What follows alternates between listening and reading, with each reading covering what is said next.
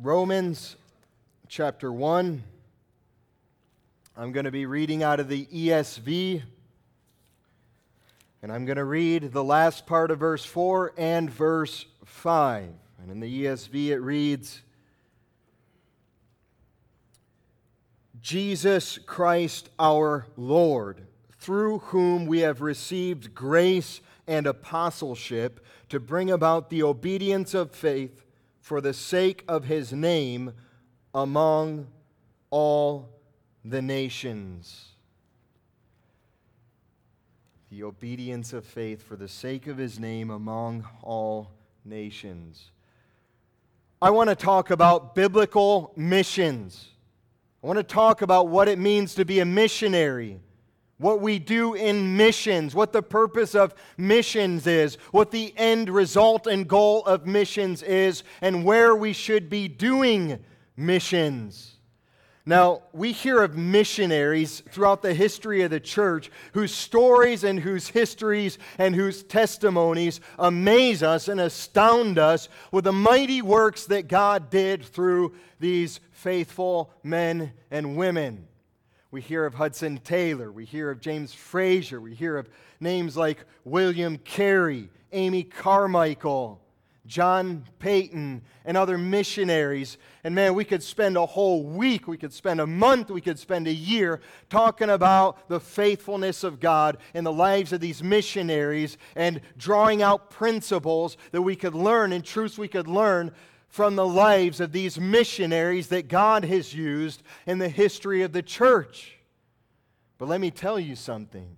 These missionaries whose histories we have in the history of the church, none of them compare to the Apostle Paul, the greatest missionary outside of Jesus Christ that God has gifted and given to the church of Jesus Christ. So, if we want to learn something about missions and its strategy and how to do it biblically, I suggest that we study the life of the Apostle Paul and so that's what I want to do a little bit here in the time we have remaining this morning is draw out some biblical principles about missions from the life and the gifting and the ministry of the apostle Paul as he shares with us here some of these keys in this text. First of all, I want to talk about the person that God calls to missions. In other words, the missionary calling.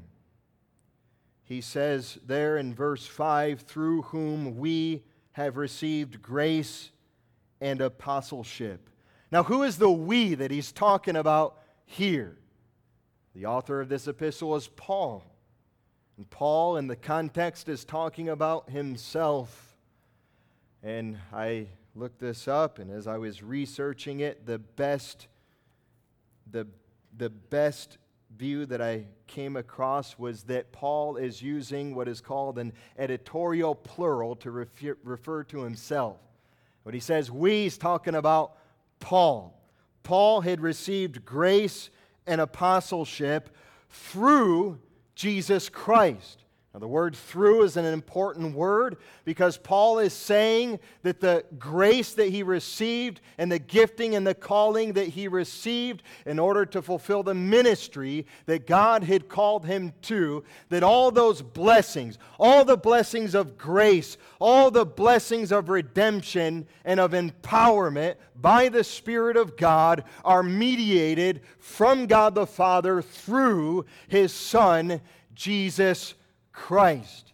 Missions flows forth from Christ, and missions flows to Christ, to God, for his glory. So the grace that Paul had received and the gifting of apostleship came through Jesus Christ in order to glorify Jesus Christ. Now, what type of grace is he talking about here?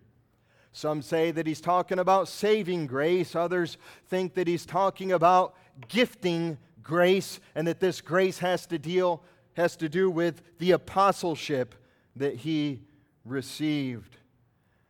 I'm not sure if Paul was really splitting hairs when he wrote these words. I think when he says grace, he just means grace. Grace in every sort of way saving grace, sanctifying grace, empowering grace, gifting grace, grace that saved his soul, that transformed him, that made him a child of God, that called him with a holy calling, that sanctified him and set him apart and empowered him to fulfill his ministry faithfully. He says grace and apostleship by saying apostleship. He is talking about the gift of apostleship that was bestowed upon him by the ascended and glorified Christ because Christ ascended on high, led captivity captive, and he gave gifts to men and he gave to Paul to be an apostle, the gift of apostleship. And with this gift of apostleship came the charge of a divine commission. When he says apostleship, I think there's two aspects of this apostleship that, that are important for the context here, and these two aspects are gifting and calling. With apostleship came the gifting, the ability, by the power of the Spirit of God, to fulfill his ministry effectively, to be an ambassador of Jesus Christ, to preach and teach the gospel of Jesus Christ and the Word of God for the conversion of sinners and for the establishment and edification of saints. So, gifting and calling. Why is this important? Because he says the reason why he received this grace and this gifting and this calling to bring about the obedience of faith among the nations. In other words, bringing about the obedience of faith is dependent upon the grace and the gifting and the calling that Paul had received. And what's my point with all this? My point is this that, like Paul, every God called, Christ commissioned, spirit empowered missionary is a recipient of God's grace, of some form of gifting, and of calling to go to the nations or to a particular nation or people or people group with the gospel of Jesus Christ. And this grace and this gifting and this calling is absolutely vital and essential and necessary for the faithful fulfillment of and, and accomplishment of the mission. Though not an apostle, due to the cessation of the apostolic office, the missionary nonetheless is called, commissioned, and empowered for the sake of fulfilling his ministry. Just as Paul had received grace, the missionary must have evidence of God's grace in his life and his ministry, saving grace, sanctifying grace, empowering grace, and the grace of the gifting necessary for the fulfillment of the ministry. Why do I say this? Because I have known, let's, let's, you think about saving grace. I mean, that's a given, right? A missionary needs to be saved. He needs to know Jesus Christ. I have known missionaries that give absolutely zero or little evidence of having been regenerated by the Spirit of God. And these guys are being sent to the four corners of the earth and they don't even know Christ. You need to be saved. You need to have assurance of your salvation. If you say God is calling you to missions, you need the grace of God working in your life, not only having saved you, but also having sanctified you. I mean, I know sanctification is both positional and, and definitive and also progressive. We're being sanctified, but the missionary that's called to go to the field needs to have evidence of some form of maturity in his life. The missionary doesn't have maturity. Why? Because when he gets on the field, the people there are going to look up to him. They're going to see him as a model. They're going to see him as an example. They're going to see him as an, something to imitate. And if he's just sinning or if he's just immature, if he's just not ready yet, it's just going to do a lot of damage empowering grace for the sake of persevering in trial, persevering through demonic resistance, persevering in the face of confronting the strongholds of the devil, and preaching and praying and ministering until either those strongholds collapse or he collapses. Requires grace, brethren if you think God's calling you to missions, don't dare do it unless you are sure that God's grace and hand are upon you. Just as Paul had received the gifting necessary for the fulfillment of his mission, so also the missionary. Why do I say this? Because I have met young men who say, I want to go to China to train pastors. I want to disciple pastors, train them, teach them. And you ask them, well, how long have you been converted for? Two weeks? Are you in a biblical church? No, I'm still looking for one. Have you ever studied hermeneutics? What's that?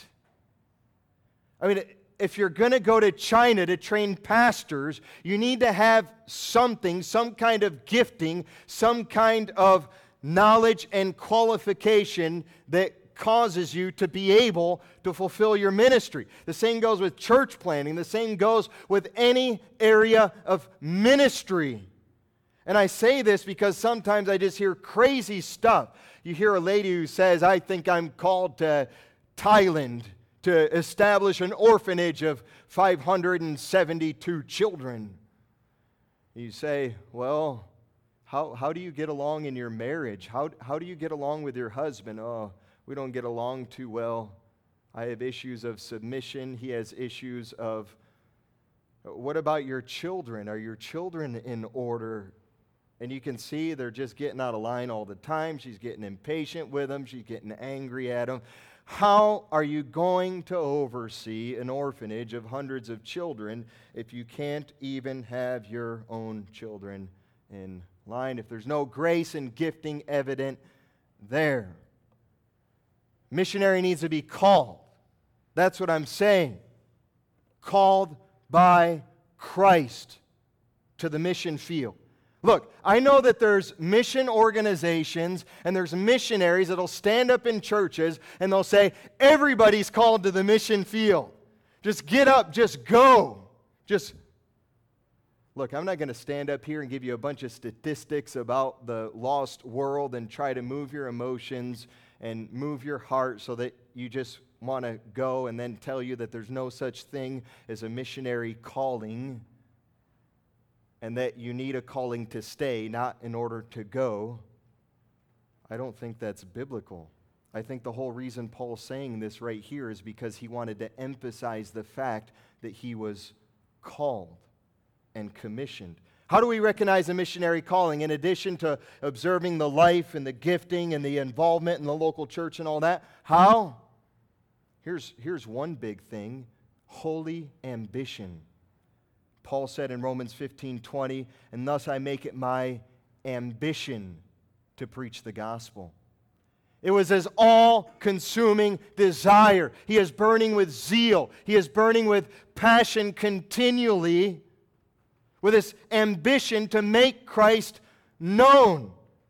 I think of William Carey that's in his shoe shop. He's working on shoes, and what's he doing? He's staring at a map of the world, and he's zoning out. He's burdened. He's weeping over this. He can't even focus on his work.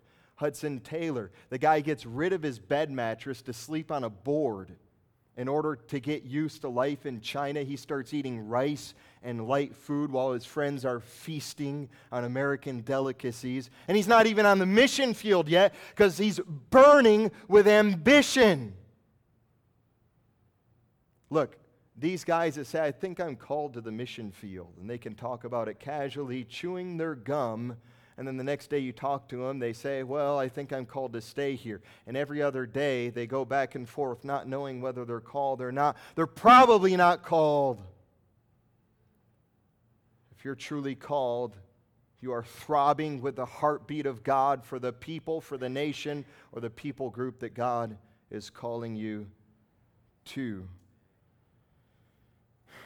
And why, why, do I, why do I start out this sermon on missions talking about the missionary calling?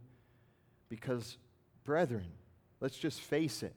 I mean, so much damage has been done around the world by missionaries that are not called by God. Or you know what I'm dealing with in Mexico? The bulk of my ministry in Mexico has to do with trying to clean up the mess that is there because of American missionaries. Christianity, Protestantism, evangelicalism exists in Mexico because American missionaries have taken it there. The churches, pretty much all the churches, can trace their roots to American missionaries. So if they're preaching hyper charismatic doctrine, they're practicing methods of decisionism, producing false converts, not understanding the biblical gospel. They think the gospel is God loves you and has a wonderful plan for your life. They think the only attribute of God is love. And all this stuff why do they believe that? Because that's what they were initially taught one generation ago or two or three generations ago by American missionaries who were not called to the mission field. They didn't have this grace. They didn't have this gifting. They didn't have the knowledge of the, even the basic knowledge of biblical truth that they should have had. I spend much of my time evangelizing. Where?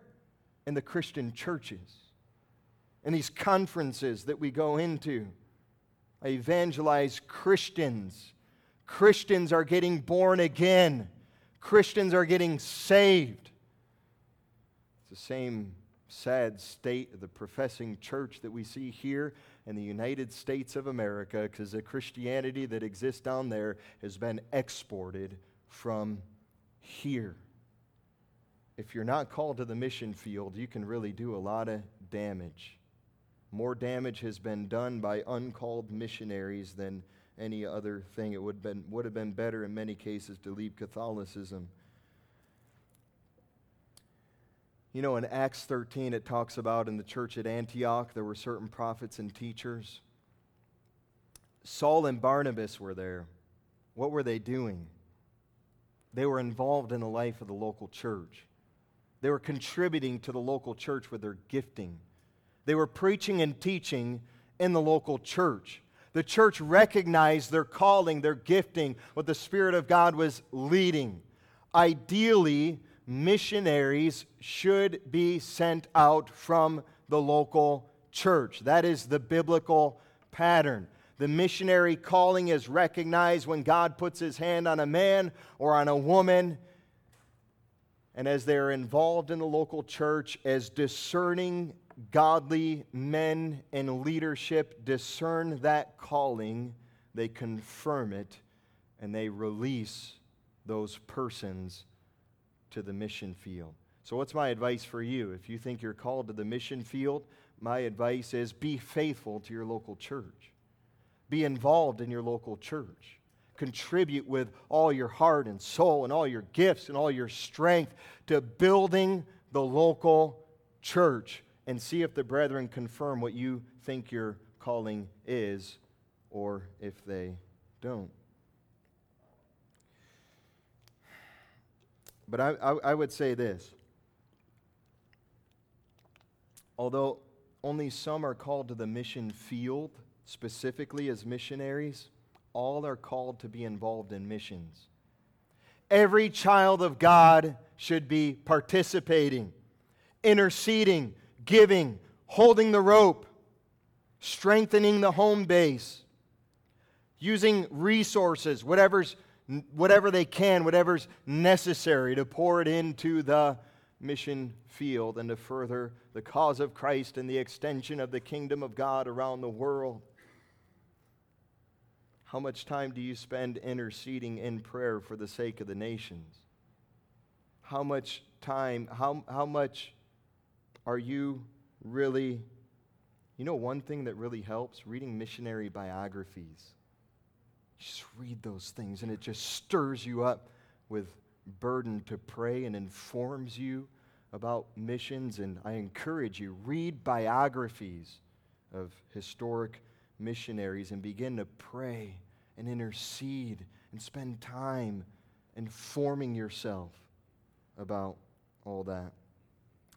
Okay, let's talk about the missionary task. Paul says, We receive grace and apostleship to bring about the obedience of faith. What is the obedience of faith? I don't think it's saying faith is obedience, even though it is. And I don't think it's saying that faith just leads to obedience. But I think Paul is really encapsulating here in these words the idea of conversion and discipleship. Paul is laboring, Paul is preaching in order to bring souls to faith in Jesus Christ and to the resultant obedience that springs forth from and results from that faith that they have in Jesus Christ.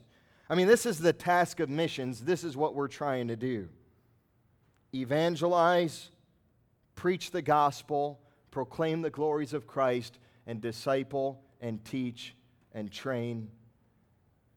I mean, this, this really is what Jesus said in Matthew 28, is it not? When he said, Go therefore and make disciples of all nations, baptizing them in the name of the Father and the Son and the Holy Spirit teaching them to observe all that I have commanded you.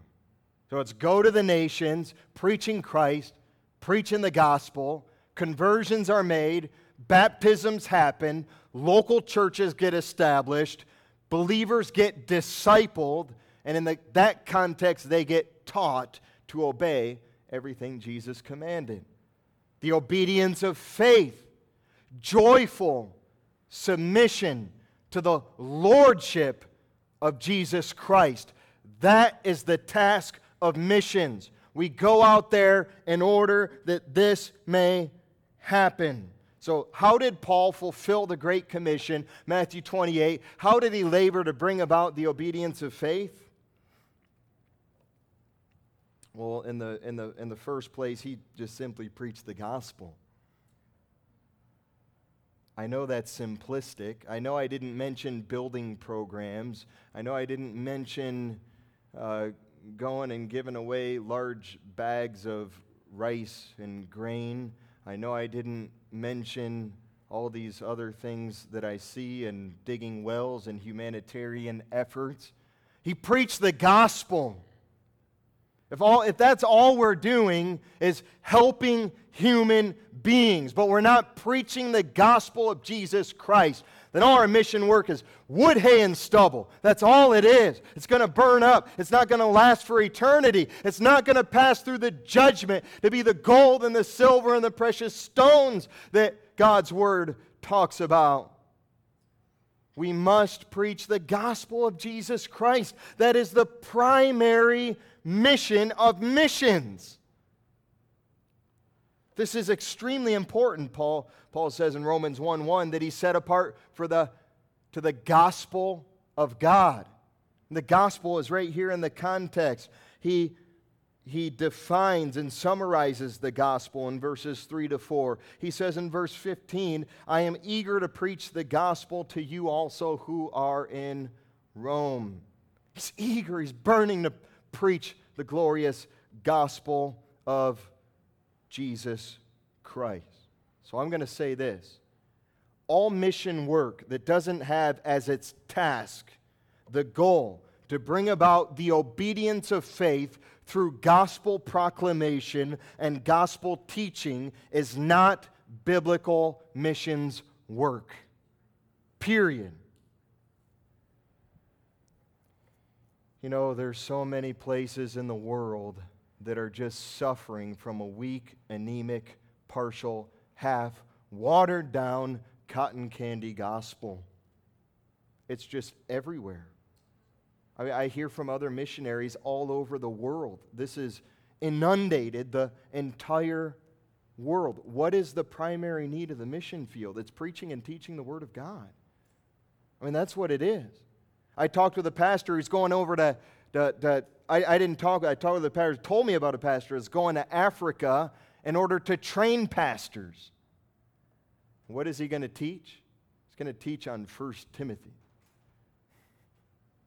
Out of all the all the things. And he said that the reason he's doing that is because these pastors just need to learn that they can open up the Bible and understand it and see how the flow of argument, you know, the flow of argument in the text, its context, interpret it correctly, see it expounded, see it applied.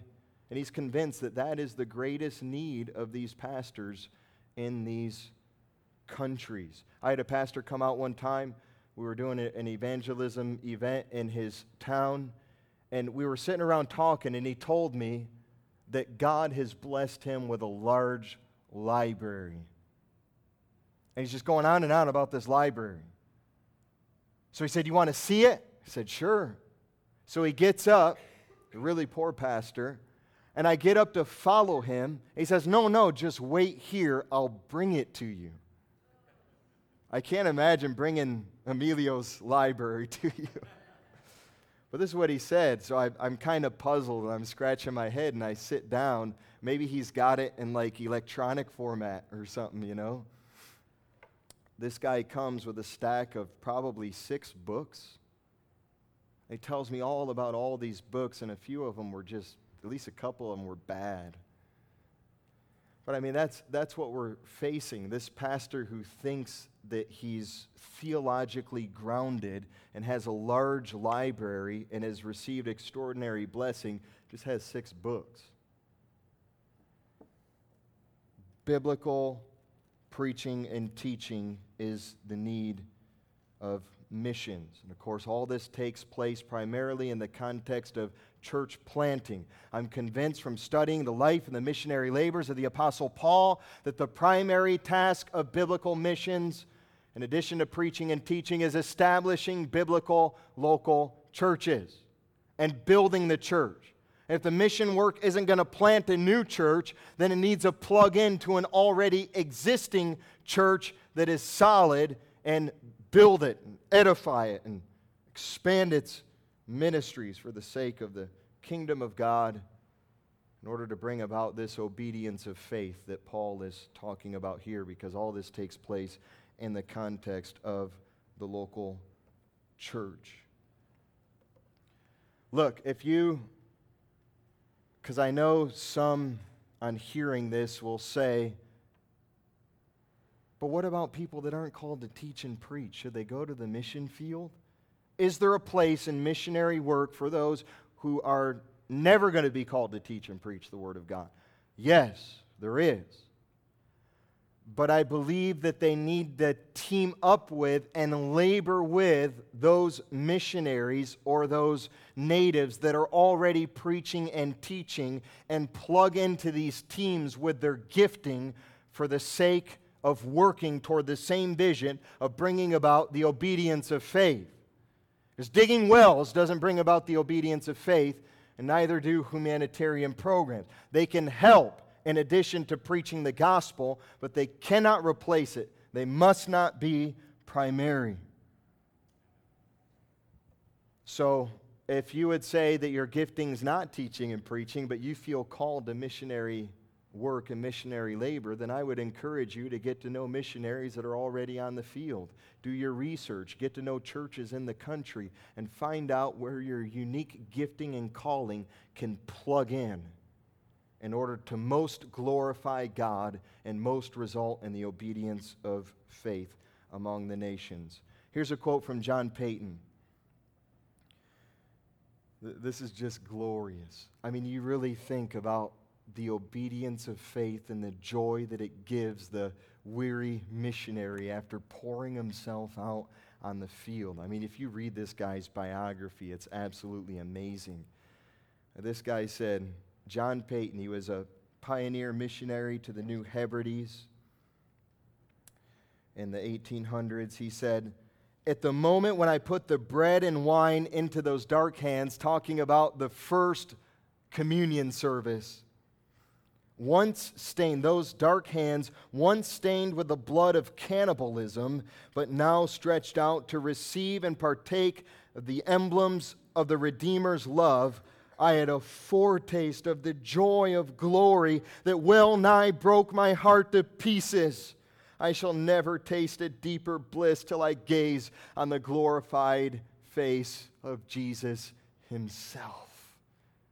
That's what it's all about. Seeing these pagans, seeing these, these idol worshippers who are serving their sin and loving their sin and in darkness and serving false gods. And you see them hear the gospel and even reject the gospel. And you think they're so hardened against the gospel and you think that it's never going to prevail, that you're never going to see fruit and you're laboring and you're preaching and you're pouring yourself out and you're praying and you're pleading with them and you're even weeping over them them from time to time, and then God gloriously saves them and transforms them and turns these idol worshippers into worshippers of the true God, glorifying God, glorifying Jesus Christ, filled with the fruits of righteousness, loving God, serving God, and becoming your most vital and your, your, your, your most gifted laborers on the mission field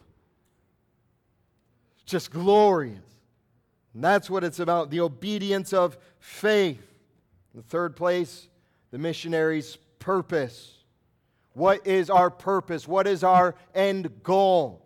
Yeah, we talked about the obedience of faith, people obeying Jesus Christ in the context of his church by means of faith, but that is not the end result. The end result, the end goal is what Paul says here in verse 5 when he says, For the sake of the name, for the sake of his name, talking about Christ's name, actually. So, why did Paul labor so hard? Why did y- y'all are studying Second Corinthians? Why did he go through all of that? What motivated him? What drove him on? What produced this, this burning, holy ambition in him? What kept him going? The guy gets stoned, dragged out of the city, left for dead, and he gets right back up and he goes into the city and he preaches Jesus Christ. What drives a man like that?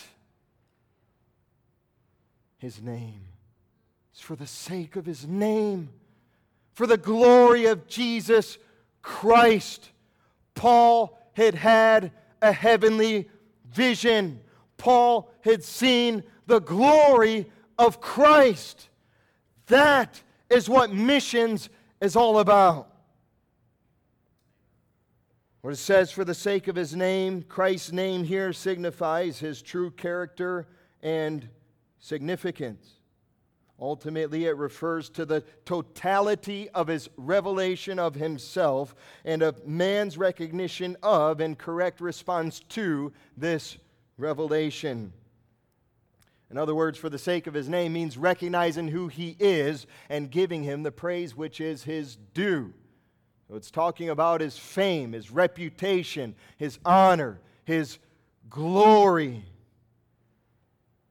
Paul's whole driving force continually was this. When he was commissioned, the Lord told him in Acts 9:16, I will show him how much he must suffer for the sake of my name. Paul had had such a vision of the glory of Jesus Christ that he counted all else but rubbish, trash. Another possible translation would be dung, excrement, for the sake of winning Christ because he had seen that glorious vision. This is the driving force of missions, and this is the ultimate goal and end result of missions. This is the missionary calling that we love Jesus Christ so much, that we love the glory of God so much, that we're even willing to suffer for it. We're willing to deny ourselves for it. We're willing to take up our cross for it.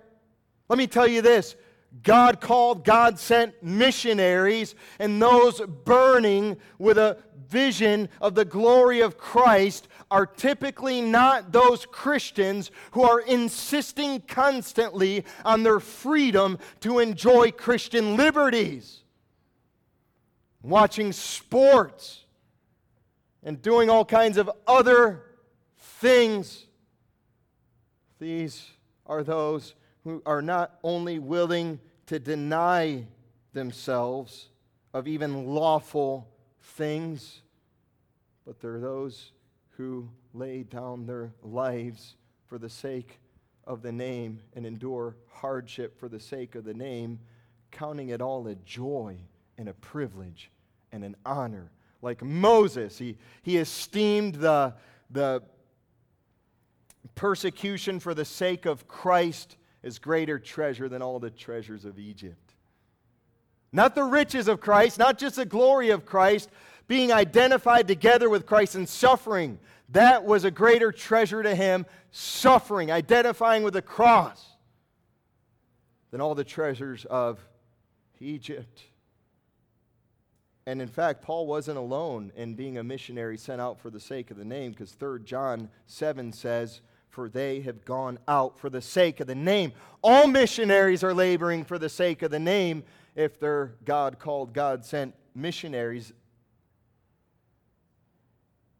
Malachi 1:11 says for from the rising of the sun to its setting my name will be great among the nations and in every place incense will be offered to my name and a pure offering for my name will be great among the nations, says the Lord of hosts.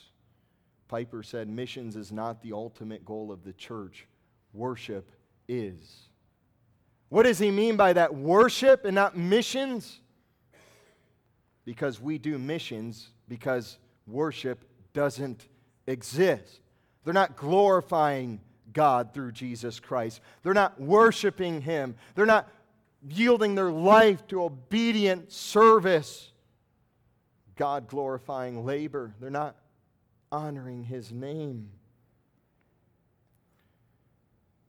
It's not about the happiness of man. It's not about alleviating human suffering in and of itself. It's not just about giving poor sinners a get out of jail free card. No, the goal of missions is the glory of Christ. As Piper also says, he says, we do missions because his name is being blasphemed among the Gentiles. And he says, The glory of God is not honored. The holiness of God is not reverenced. The greatness of God is not admired. The power of God is not praised. The truth of God is not sought. The wisdom of God is not esteemed. The beauty of God is not treasured. The goodness of God is not savored. The faithfulness of God is not trusted. The commandments of God are not obeyed. The justice of God is not respected. The wrath of God is not feared. The grace of God is not cherished. The presence of God is not prized. The person person of God is not loved. And that's why we do missions, so that all that would happen, so that his name would be glorified. So, this is the ultimate purpose to bring the peoples of the world to the joyful obedience of faith for the sake of glorifying the name of Jesus Christ like they should. What is Christ's name worth to you? Have you seen his glory? You know, John starts out in his first epistle and he says, We've seen him, that which our hands have handled, which we've seen, which we've heard. And he goes on, he says, I've experienced Jesus Christ. He's an eyewitness. But I ask you, can you say the same thing? Not in a literal sense, but in a spiritual sense. Have the eyes of your faith, have the eyes of your heart beheld his glory? Because you can't see the glory of Jesus Christ. You can't know who he really is. You can't behold his beauty and his splendor and his majesty and not just fall madly and passionately in love with him, wanting to glorify his name among the nations. Have you caught a heavenly vision that utterly ruins your life, like Paul did? That just, Robert Murray M'Cheyne said, when you catch a vision of the glory of Christ, then all the other things just lose their savor and their sweetness. So, so when, like when you stare into the sun, everything else becomes dark. When you stare into the Son of God and behold His glory, all the things of the world, all the attraction of the things of the world, all the sinful things that you used to pursue before, all the toys, all the cars, all the games, all the other stuff. It just becomes dark, it just fades away, it just goes from the affections of your heart because your eyes and your vision, your gaze is fixed upon Jesus Christ. Do you know what I'm talking about? Or do these words just go over your head? Because this is the driving force and the goal of missions. Oh, if you go out to the mission field and you're really not laboring for the sake of the glory of Jesus Christ, it's just going to be a disaster. Just a disaster. What is his name worth to you? What is it worth to us? Is his name, the sake of his name among the nations, is that worth you giving up a hamburger for? For the sake of fasting and praying and interceding for the nations? I mean, just think about it. When's the last time you really pressed in and fasted and prayed for the sake of the extension of God's kingdom around the world? I don't say this to condemn, I say this to exhort and to encourage. If you haven't done it, if you're not doing it, then do it because He's worthy. Finally, the missionaries' territory. What does Paul say? For the sake of his name, where? Somebody? Among the nations. Among the nations. Paul uses this Greek word to signify a number of different connotations. I'm looking at commentaries over this, and they're all divided and they're all splitting hairs over it. And some say it means one thing, and some says another. Here's the four options. Number one, in the in the Septuagint, this word was often used of foreign nations that didn't worship the true God. In other words, pagans, those without the knowledge of God. Second, Paul often uses this word to refer to Gentiles in distinction from Jews. It's translated that way sometimes Gentiles. Third option, it can refer to geographic regions that are marked by national boundaries. Some commentators argue for that meaning here. And fourth option, it can refer to a nation of people, that is, a people group or a tribe of people that speaks a certain language and has a certain, their own distinct culture. So, which one of these options seems like the best option here in this verse? Knowing the Apostle Paul, studying his writings, I think if we would go up to him and ask him, Paul, which one of these four did you mean here? He would say all of them. Paul was laboring for the sake of the name. In other words, to see pagans converted to the worship of the true God, to see Gentiles saved as well as Jews, being the apostle to the Gentiles, to see all geographic regions reached with the gospel, and to see people from every nation, people, tribe, and tongue worshiping Jesus Christ. Paul wanted all of it. That is why he was laboring. But there's something significant here in the text.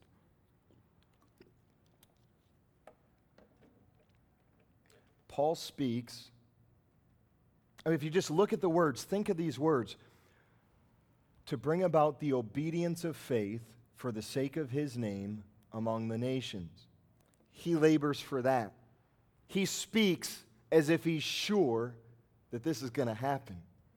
The obedient, there was no doubt in Paul's mind that this mission was going to be accomplished, that he was going to succeed, that God's kingdom would be established amongst the nations. So when you think about this, I mean, how could Paul really be so sure that all the nations would come to the obedience of faith? Sounds a little presumptuous, doesn't it? I mean, if he says he's a missionary, he's the one laboring, and that all this is going to happen, it's almost as if he's boasting in his own ability. Isn't that a little presumptuous? No, it's not, because Paul's faith was not in his own ability. Paul's faith was in the eternal purpose of a sovereign God to bring about what he had ordained to accomplish his eternal purpose. And Paul's faith was in the power of the gospel to bring about what God had purposed.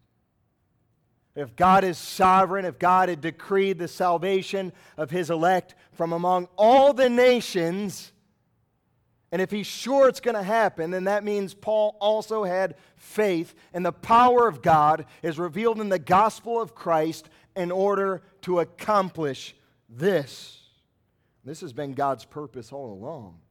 I mean, if you go all the way back to the book of Genesis in 12:3, God tells Abraham, I will bless those who bless you, and him who dishonors you I will curse, and in you all the families of the earth shall be blessed. Later in Genesis 22 18, he says, And in your offspring shall all the nations of the earth be blessed because you have obeyed my voice in your offspring. We know from Galatians that that's Christ. Christ is the seed. Christ is the offspring of Abraham, and it's through Christ that now the Gentiles and the nations are blessed with the blessing of justification and of receiving the Spirit of God and of salvation with the blessing of Abraham. So, this is prophesied all through the Old Testament, starting in Genesis. The nations, the nations, the nations. All the ends of the earth shall remember and turn to the Lord, it says in Psalm 22, which is a messianic psalm talking about the death of Christ. Psalm 86 9, all the nations you have made shall come and worship before you, O Lord, and shall glorify your name. And all the way through to the book of Revelation, what do we read there in chapter 7, verse 9? After this, I looked, and behold, a great multitude that no one could number from every nation, from all tribes and peoples and languages, standing before the throne and before the Lamb, clothed in white robes, with palm branches in their hands, and crying out with a loud voice Salvation belongs to our God who sits on the throne and to the Lamb.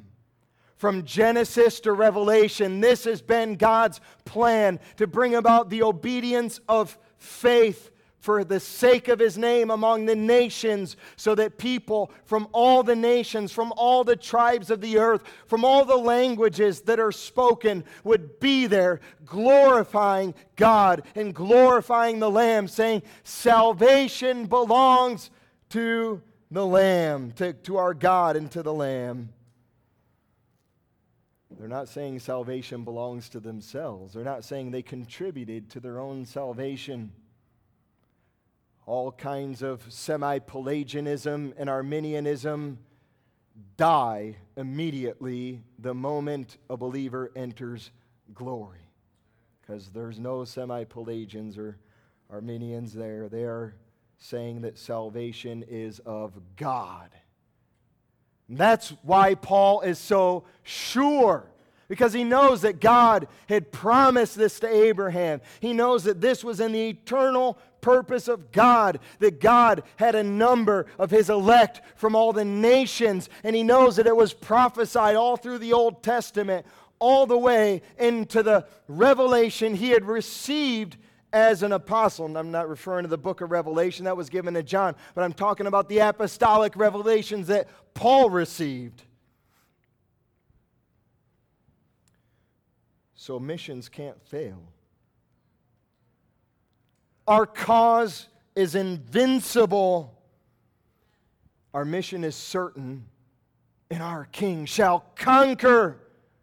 It is written God is sovereign, God is powerful to regenerate with His Spirit through the preaching of the gospel in order to accomplish this purpose that He has ordained.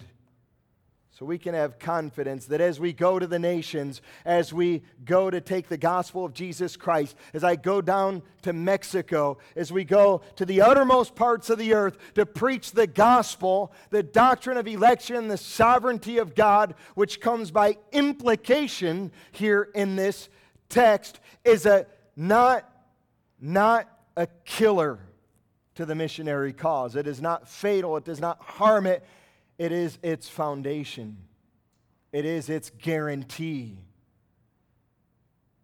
Paul endured all things for the sake of the elect, so that they too may obtain eternal salvation, which is in Christ Jesus. And I know God is merciful. And I know here in Revelation it says there's a great multitude which no man can number. It's just so many people. I know the way is narrow, but the final multitude that there, that's there, it is a great throng of saints who are singing the praises of God. So I know that the mercy of God, the grace of God is huge. I know that as we go in faithfulness to the missionary cause, that God will save, that God will regenerate, that God will call, that Christ will build his church. So when we get involved in missions, we can be assured that as we are doing it biblically, the way that God has laid down for us in His Word, that we are co laboring together with Christ.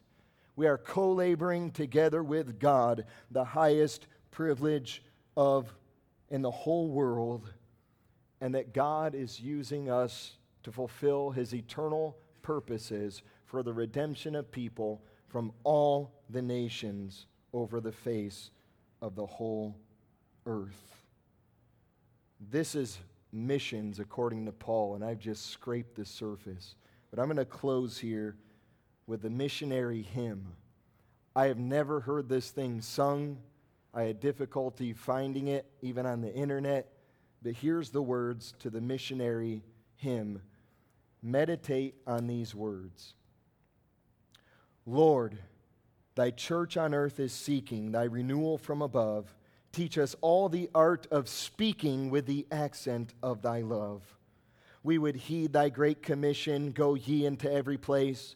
Preach, baptize, fulfill my mission, serve with love, and share my grace. Freedom give to those in bondage, lift the burdens caused by sin, give new hope, new strength, and courage, grant release from fears within light for darkness, joy for sorrow, love for hatred, peace for strife. These and countless blessings follow as the Spirit gives new life. In the streets of every city where the bruised and lonely dwell, we shall show the Savior's pity, we shall of his mercy tell.